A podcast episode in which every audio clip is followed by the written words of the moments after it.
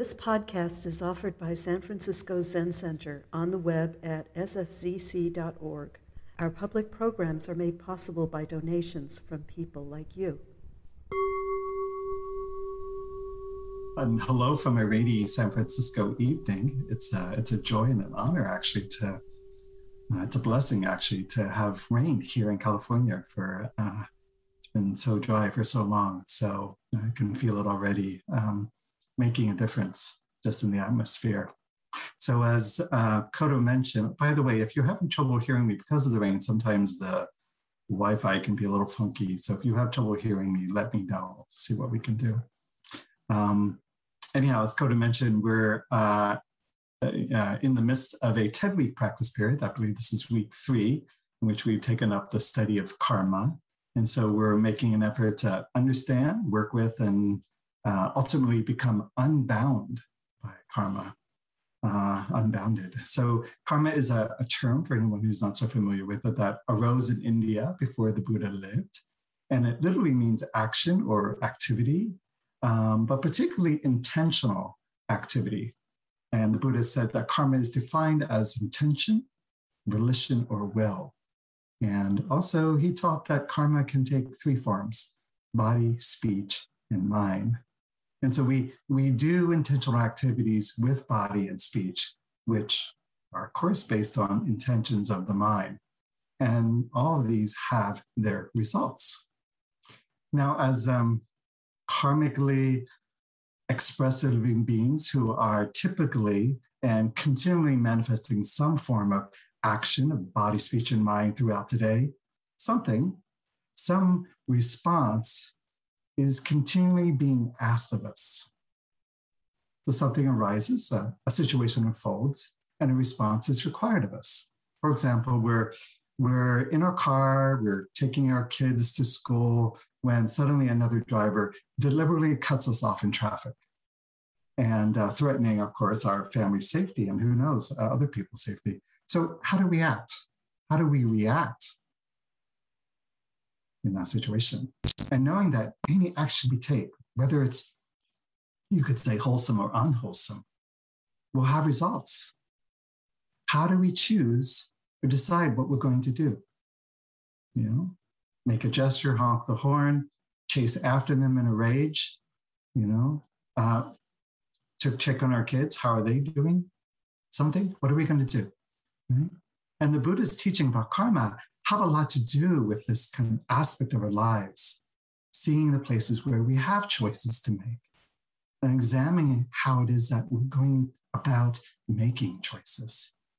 And if, as the, the Buddha taught, we are conditioned beings, where then is our place of freedom to make choices? Furthermore, if we accept the teaching also of the Buddha of anatta, that there's no permanent, eternal, unchanging, or autonomous self inhabiting our bodies or living our lives, who then is it that wills and makes choices. So, with these questions in mind, this evening I'd like to share some thoughts on how we might view karma in relationship to the concepts of choice, free will, and determinism. And when we speak of intention and choice, and we, we also need to understand the place of free will in both setting intentions and making choices. And as I'm not deeply versed in Western philosophy, I looked up uh, free will in the dictionary. And what I found is free will is the freedom of humans to make choices that are not determined by prior causes or by divine intervention. So, in other words, uh, free will means that humans are inherently capable of uh, deliberating and making choices that are not determined by outside influences. And while we don't um, talk much about divine invent- intervention in Buddhism, we certainly do talk about prior causes and interdependent influences. And given that if we follow the dictionary's definition, it doesn't look like there's free will in the view of uh, Buddha Dharma because the teachings say that everything that happens, including choice, when we make choices, is determined by conditions and causality. So before I consider a possible Buddhist approach to the concept of free will, I want to briefly note several Western philosophical perspectives on free will, uh, or you could say its absence. And the, the question of free will has occupied an important place in Western thought and philosophy for thousands of years, all the way back maybe 25, 2500 years. And philosophers, philosophers who support the idea of free will, um, they'll disagree, however, over exactly how it works. Although they generally agree that because of free will, humans have some degree of control over our own lives.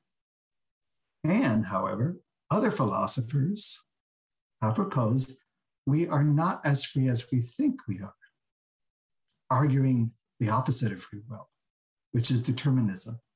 Sometimes it's called uh, causal determinism. And I also looked up this term in the dictionary. And uh, determinism is a theory that acts of the will, occurrences in nature, or social and psychological phenomenon are causally determined by preceding events.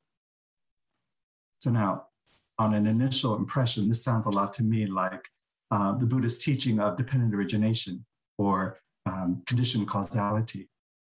So, according to the philosophical view of determinism, free will is limited or does not exist because all events are somehow determined by factors outside of human will.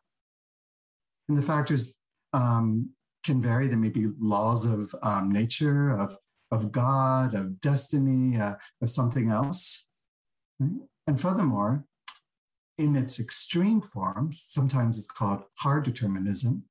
A determinism suggests that only one course of events is possible, and that everything has been determined outside of human will, all the way back to the beginning of the universe.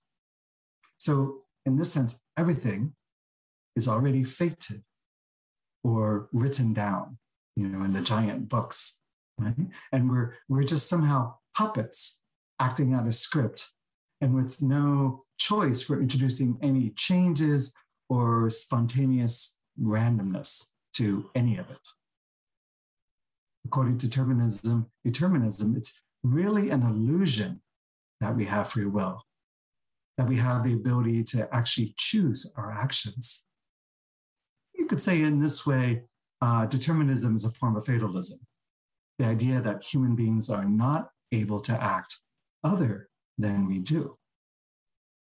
And depending on your particular spiritual beliefs, for instance, if you believe in an all powerful, all knowing God who is a preordained design for everything and everyone, then if I, for example, encounter misfortune, I may be either distraught that God chose me to suffer in this way, or I might be comforted, especially if I believe it was fated to be so, because it was God's will.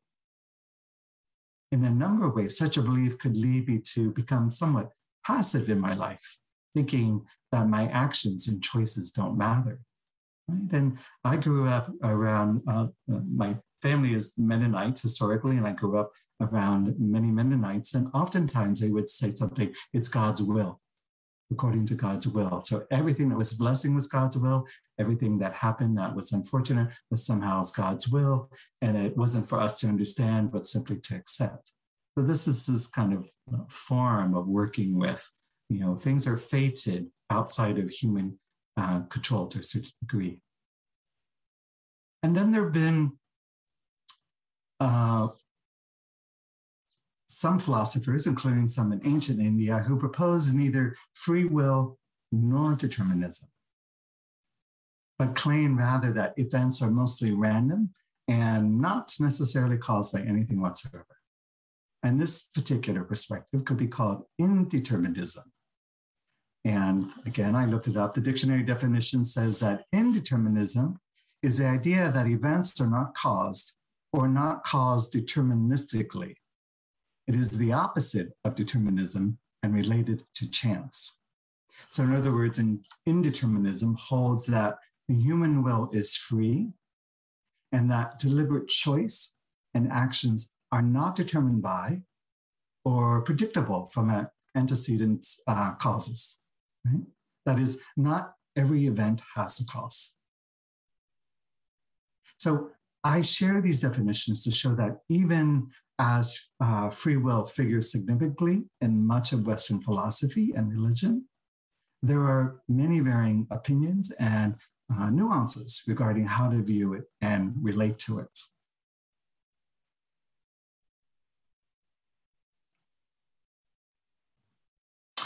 So, what is the Buddhist orientation to free will? The shorthand answer is that Buddhism doesn't take a specific stand on the question of free will. But neither does it propose that we have nothing to say about the course of unfolding of our lives. So while the question of free will doesn't figure uh, predominant as a predominantly um, doesn't figure predominantly in Buddhist writings as it does in Western theology and philosophy and psychology, it's a topic that was addressed but indirectly in the earliest Buddhist writings. I found an article, a 2011 article um, by Alan uh, B. Alan Wallace in the Journal of Consciousness Studies. He's an author and a, a Buddhist uh, practitioner. And um, did I put it?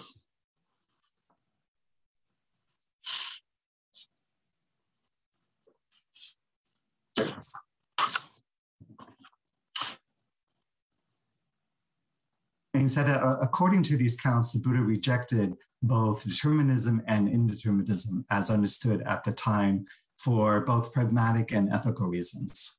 So, uh, in essence, the Buddha taught that all events have a prior cause and that our lives are deeply conditioned by cause and effect, basically karma, right? So, this is refuting indeterminism. And taught that we are personally responsible for our lives and actions, thus refuting determinism. But the Buddha went even further, as he also rejected the idea that there is a, an independent, autonomous self, either apart from or within the skandhas, the five aggregates, that make choices uh, and acts in the first place. So Wallace writes, thus the sense that each of us is an autonomous, non-physical subject who exercises ultimate control over the body and mind without being influenced by prior physical and psychological conditions is an illusion. And that, it seems, pretty much refutes the Western notion of free will. So, a, um, another well guarded, regarded Buddhist monk and scholar, uh, Walpola Rahula, in his book, What the Buddha Taught. It's a very good book. If you had a chance to read it, I would check it out. So it's it's 1950s, mid 50s or something. Um, anyhow, he acknowledges that uh, the question of free will has occupied an important place in Western thought and philosophy, but he writes, um, according to dependent origination, this question does not and cannot arise in Buddhist philosophy. If the whole of existence is relative, conditioned, and interdependent, how can will alone be free? Will like any other thought, is conditioned. So called freedom itself is conditioned and relative. Such a conditioned and relative free will is not denied, meaning not denied in Buddhism. There could be nothing absolutely free, physical, or mental, as everything is interdependent and relative. If free will implies a will interdependent of conditions, independent of cause and effect, such a thing does not exist. How can a will, or anything for that matter, arise without conditions, away from cause and effect, when the whole of existence is conditioned and relative and is within the law of cause and effect? Here again, the idea of free will is basically connected with the ideas of God, soul, justice, reward, and punishment. not only is so called free will not free, but even the very idea of free will is not free of conditions. Hmm? So, given this, we could say that the key to understanding a Buddhist orientation to free will is in um, Rahula's qualifier that there is free will. It's just that it's conditioned and it's relative. So, in other words, free will can't stand outside of causes and conditions. Free will isn't really free because it's conditioned. Unless we think we may have one remaining foothold on which to kind of stand or rest, Rahula kicks that away. Kicks away the very last rung. He says, not only is so called free will not free, the very idea of free will is not free from conditions. So the concept of free will itself is merely a fabrication based on other conditioned and conceptual fabrications. So there's no there there to free will. So then maybe it's some um, Maybe it's a matter of how we understand the word free. Maybe it's because we really don't want the word free to mean it's really free, especially from a Western perspective. So, in other words, I really want to believe that I really do have the ability to choose, you could say, equally, all things considered, right? that I have such a wide, inclusive degree of freedom. All the choices of the world are available to me. Maybe I imagine that freedom of choice means I have the freedom to have available to me all the choices I could ever possibly imagine. And sometimes one gets the sense we're walking down uh, in the aisles of some of the largest American grocery stores, right? With this infinite number of varieties and choices of products, right? And true freedom as an American seems to mean that I'm free to choose and consume whatever I damn well want even if I really don't need it. Right? And so most people equate choice and freedom, right? Choice and freedom. It seems, you know, pretty reasonable. Freedom means you are free to choose, right? It means you're you're free from restrictions. If you can't choose, then you're not free. And it would seem to follow that the more choices you have, at least if you're American, the more freedom you have, but it doesn't work out that way. I um, one of the things I've noticed, I've discovered in my times in practicing uh, Buddhism, Zen, one of the functions of monasteries and you know Zen retreats and kind of the ethical codes that we have and the other um, structures associated with spiritual practice, including our, our shingi, our guides for conduct here in the temple, is to eliminate a certain degree of choice. And when people attend to the relatively strict discipline that you know is offered at Tassajara Zen Mountain Center, which is our monastery in Big Sur, for instance, they, they come away feeling, in many cases, I hear, um, rejuvenated and refreshed, precisely because they have had no choice for, in some cases, months at a time. You eat what is put in your bowl, basically you get up at this time, you know, you study at this time, you bathe at this time, you just follow the schedule.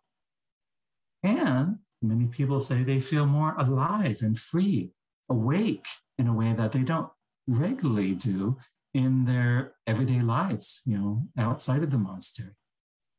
And I've also heard that prisoners who take up uh, meditation practice have reported that uh, by restricting their range of actions even beyond the limitations of prison and just sitting meditation in their cell, they, they actually find a freedom that they never suspected was possible. And how is that? How is that relationship to freedom? So, going back to what we might mean by the word free, it's interesting, some of the Western philosophers even say that free is not meant to modify will. when we talk about free will. The um, 17th century English philosopher John Locke, for example, said that the word free is meant to uh, modify mind. He said, I think the question is not proper that will should be free, but the person should be free. Hmm? I think the question is not proper that will should be free, but the person should be free, which I think goes well with the teachings of Buddhism. Not that the will is free, but the person is free. But is the person free? That is the fundamental inquiry in Buddhism.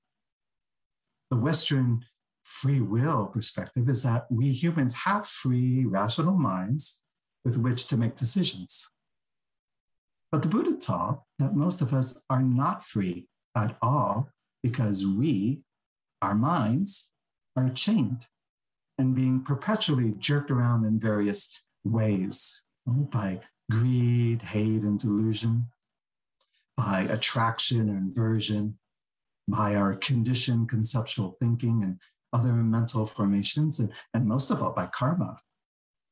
And as we've seen in our exploration of karma the last uh, few weeks, volition, which is the fourth skandha, the fourth aggregate, is a mental factor. And it's a mental factor that arises dependent upon conditions, which is precisely what makes it not an independent self. So if there were an independent self, then it would it could have free will. And in that fact, that's what we we tend to, you know, I'd say feel to be true as human beings. Right? We believe that I, as a free agent, can, within the limits of conditions imposed by the world, of course, decide what to do now. Don't we always think that? I me, this one is deciding. There's some sense in here, a separate agent in here that's free to decide what I'm doing. If we want to posit free will, we have to ask whose free will it would be. We'd also have to acknowledge that the very fact that we practice Zen, for example, or don't practice Zen, or that we do good or bad actions or wholesome activities or harmful you know, uh, ones is completely conditioned. And how can we even relate to the truth of this conditionality? Right? How we even relate to that will vary based upon our conditioning, whether it delights us or depresses us. And even if we tell ourselves, I can decide to make my more effort in my practice, for example. You know, I, I want to make more effort. I want to be a better Zen student. I'm going to be less angry and more kind, right? Even that intention arises out of conditioning. And yet we may find that as, as we make more efforts, right, that somehow this effort further feeds on itself through this process of conditionality. So, in other words, we may notice that once we get into making the effort to practice, that it starts to condition us in a new positive kind of way. And without any actual self needing to do the work. So, the only thing that is required of us is that we pay close attention to how the process actually works. And of course, the intention to pay attention will arise or not according to conditions. And you know, it's it's often said that hearing just the Dharma teaching, just a teaching such as this, is one of the supportive conditions, right, for creating positive change in some way. So, what are the conditions that you are cultivating in your life? Hmm? And the Buddha spoke of karma as volitional action. An action that's not willed does not produce karma, according to the Buddha. Right? So that, that there needs to be in the mind somewhere uh, volition, a will, an intention that is expressed through an activity. So if an apple falls from a tree, for example, that doesn't doesn't create a karmic effect. Of course, maybe unless it falls on someone's head, in which that's a different story, depending on how they respond or react to that. So we kind of speak, you know, of karma somewhat loosely. And Rahula talks about this in that passage I read. He said, um, karma applies to the action, not to its effect, not to its fruit. So karma is the action itself, and its result is called fruit or uh, vipaka. And uh, it may ripen in this lifetime, or in the next lifetime, or in many lifetimes from now, if you believe in rebirth. So we may never see or experience the, the effects or the fruit of any particular action that we do. Right? So, how do we act based upon that? If we expect to see a particular outcome you know, in this lifetime, how do we have faith in how we take action?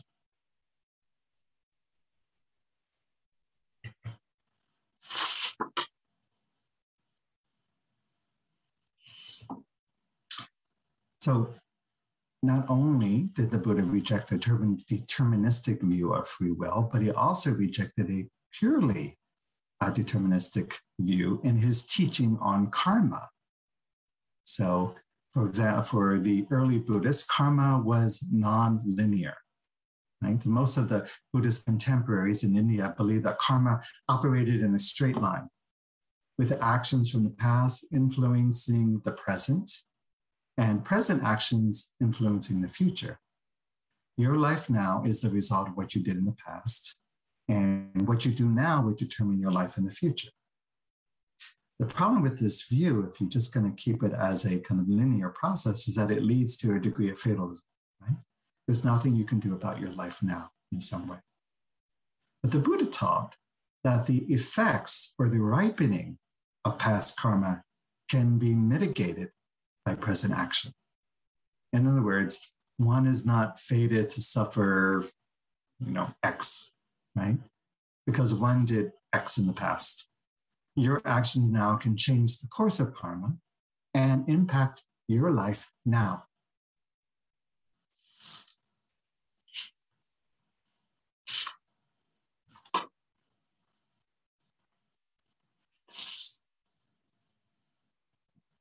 the um, Theravadan monk, uh, Thanissaro Bhikkhu, wrote the following.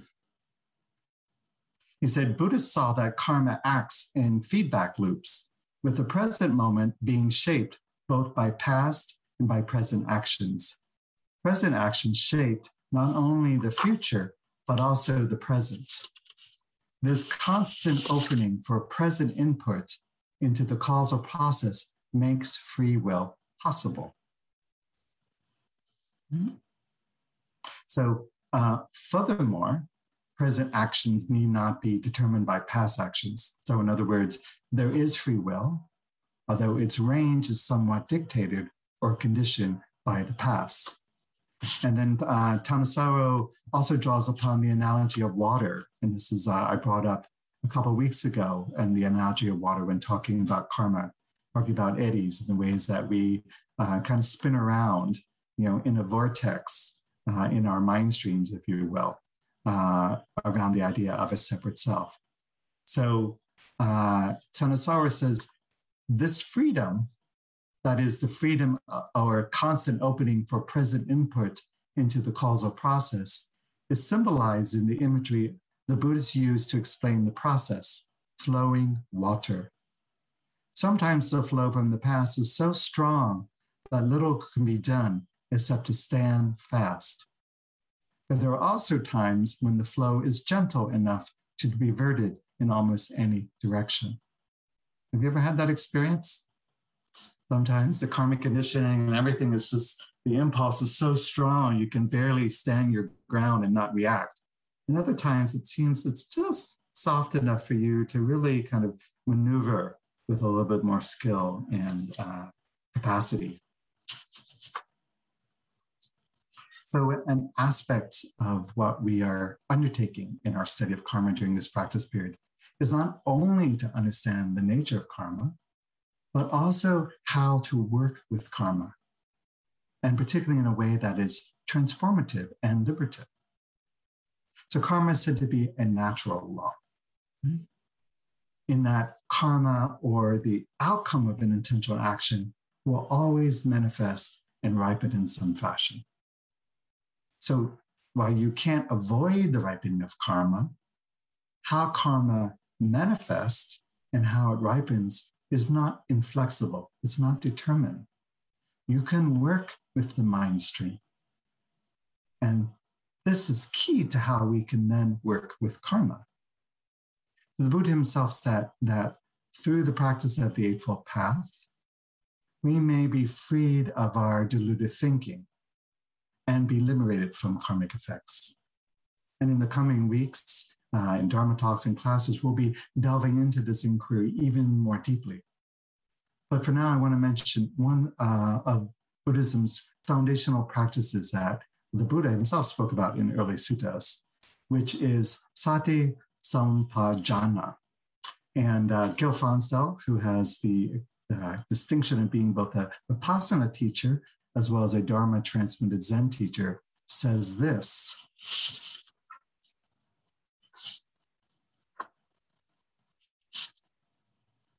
I have to find it first in my notes. Where did it go? Okay. He says, Sati Sampajana is a compound term in Pali. Sati means mindfulness, which is one of the core Buddhist practices. And Sampajana means wisdom or understanding or clear comprehension. Mindfulness is the practice of seeing and understanding what is, of what's happening now, and how you are relating to it. And Sampajana has more of a sense of insight. You know not only what you are doing, but why you are doing it.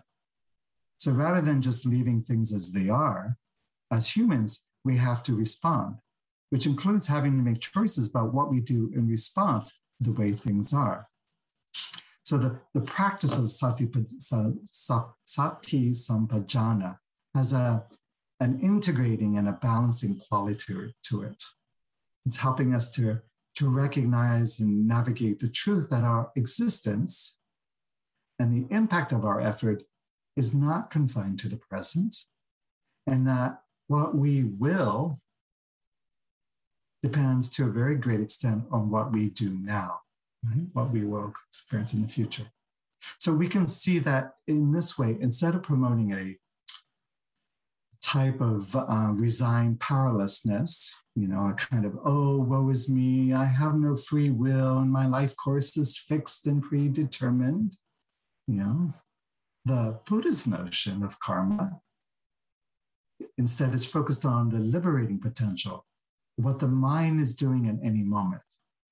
So, unlike the early Hindu views on karma, which said that you were limited by your current birth, your caste, your social status, the Buddha taught that who you are, or what you come from, or where you come from, right, is not anywhere near as important as the mind's motives for what it's doing right now.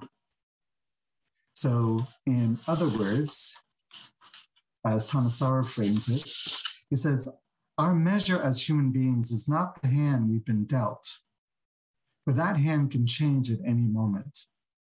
We can take our own measure by how well we play the hand we've got. So, if you're suffering, you try not to continue the unskillful mental habits that would keep that particular karmic feedback going. And if you see that other people are suffering and you're in a position to help, you focus not on their karmic past, but your karmic opportunity in the present.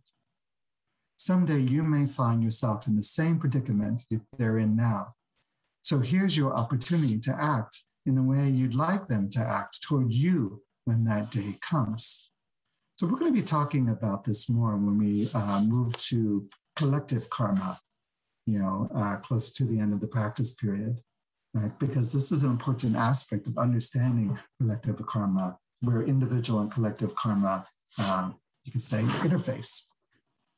So we see that while there isn't free will per se from a Buddhist perspective, due to the condition and relative nature of will, there is nonetheless the space and the freedom to, you could say, recondition and use that very same volition in such a way that the course of our future volitional action will then more likely be headed in a beneficial and a liberative direction. So our conditioned will isn't frozen or fixed by a, a hard determinism. In fact, it's because it's conditioned in the first place. This means it's flexible and malleable by nature, and thus can be conditioned going forward to serve, to better serve as a more fundamental purpose and, and happiness.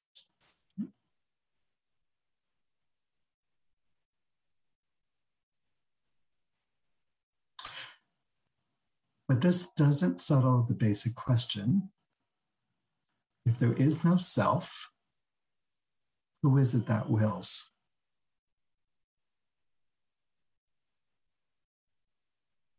Everyone's looking, I don't know. if all decisions are simply determined by condition, then who's personally responsible? And this is not easily answered, of course, and it may require, some cases, a profound insight into the nature of self to clarify. Right? And, you know, it may be kind of, uh, you know, as um, Alan Wallace answer, answers this kind of question, is that although we may uh, be empty of an autonomous self, we function in the phenomenal world as autonomous beings, right? And as long as that is so, we are responsible for what we do. So, another way to say this is that while the ultimate nature of all things is free of an inherent autonomous existence, we still live and engage in a relative conditioned world with a relative conditioned self. You can't escape that. You can't go off to emptiness land, right? You're a relative conditioned being. And by the nature of this relative conditioned self, we have responsibility for our relative and conditioned choices and karmic activities. Hmm? So, studying karma entails studying how it is that we can take responsibility for our lives, the ways in which we can navigate them, as well as how we relate to the circumstances.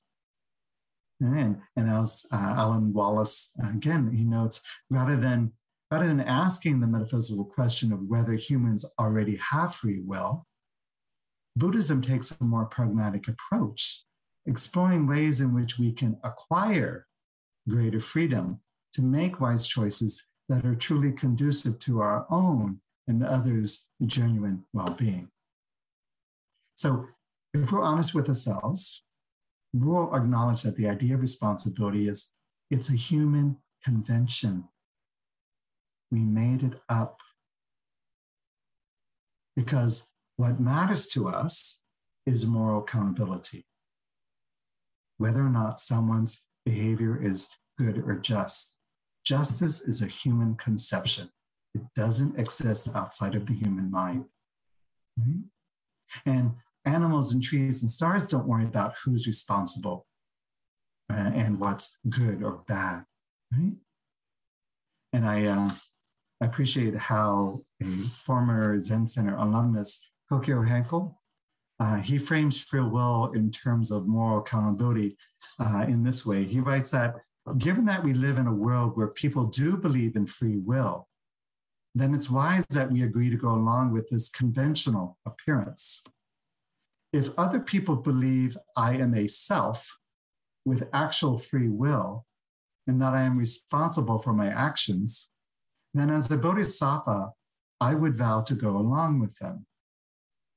A bodhisattva is one who is willing to play the game of appearing as a sentient being who is in control of herself and living in accord with other sentient beings, completely willing to receive the effects of karma, even though ultimately the set of conditions we called me that did the action is not the same set of conditions called me that receives the result.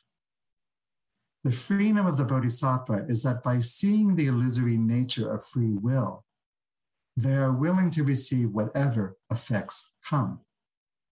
Also, since they are no longer so concerned about their limited self, they don't take advantage of others. They don't say, since I'm not in control, I'll hit you. They don't cause harm, since intentionally causing, intentionally harming others always comes from thinking there is a self that is in control and must meet its needs even at the expense of others. So in Zen, we, we um, as we see powerfully invoked in Dogen's treatment of the koan Hyakujo's fox. I know there's a class right now that's studying that particular uh, koan uh, and Dogen's views on it. It's, it's not said that a person of great practice, an awakened being, for example, no longer falls into cause and effect. It's that they are no longer blind to cause and effect. That means they are always aware of conditionality, which makes them quite harmless and quite, you could say, beneficial to, to others. So I'll just conclude by saying that perhaps the most important thing for us to recognize here uh, and now, you know, the myriad ways in which we are not free. And you recognize the ways you're not free to make wise choices and follow the courses of actions that are truly beneficial to our own and others' well being. And at the same time, to continue to devote ourselves to the cultivation of such a freedom. And again, how are we not free? Due to karmic consciousness, due to conditioned mind and conditioned volition. But, as Buddhism teaches, we can recondition our minds and our karmic habit patterns to support a more beneficial path. Hmm. This takes faith. This takes continuous effort, a certain deep level of trust, giving ourselves over to this process. Mm-hmm. So I want to thank you all for your kind attention and patience, and I, I continue to uh, appreciate our uh, collective exploration into the, I could say, the complexity of the study of karma, because it's very complex. And I see once again I've gone on too long, and therefore there's no time for Q&A. Thank you for listening to this podcast offered by the San Francisco Zen Center.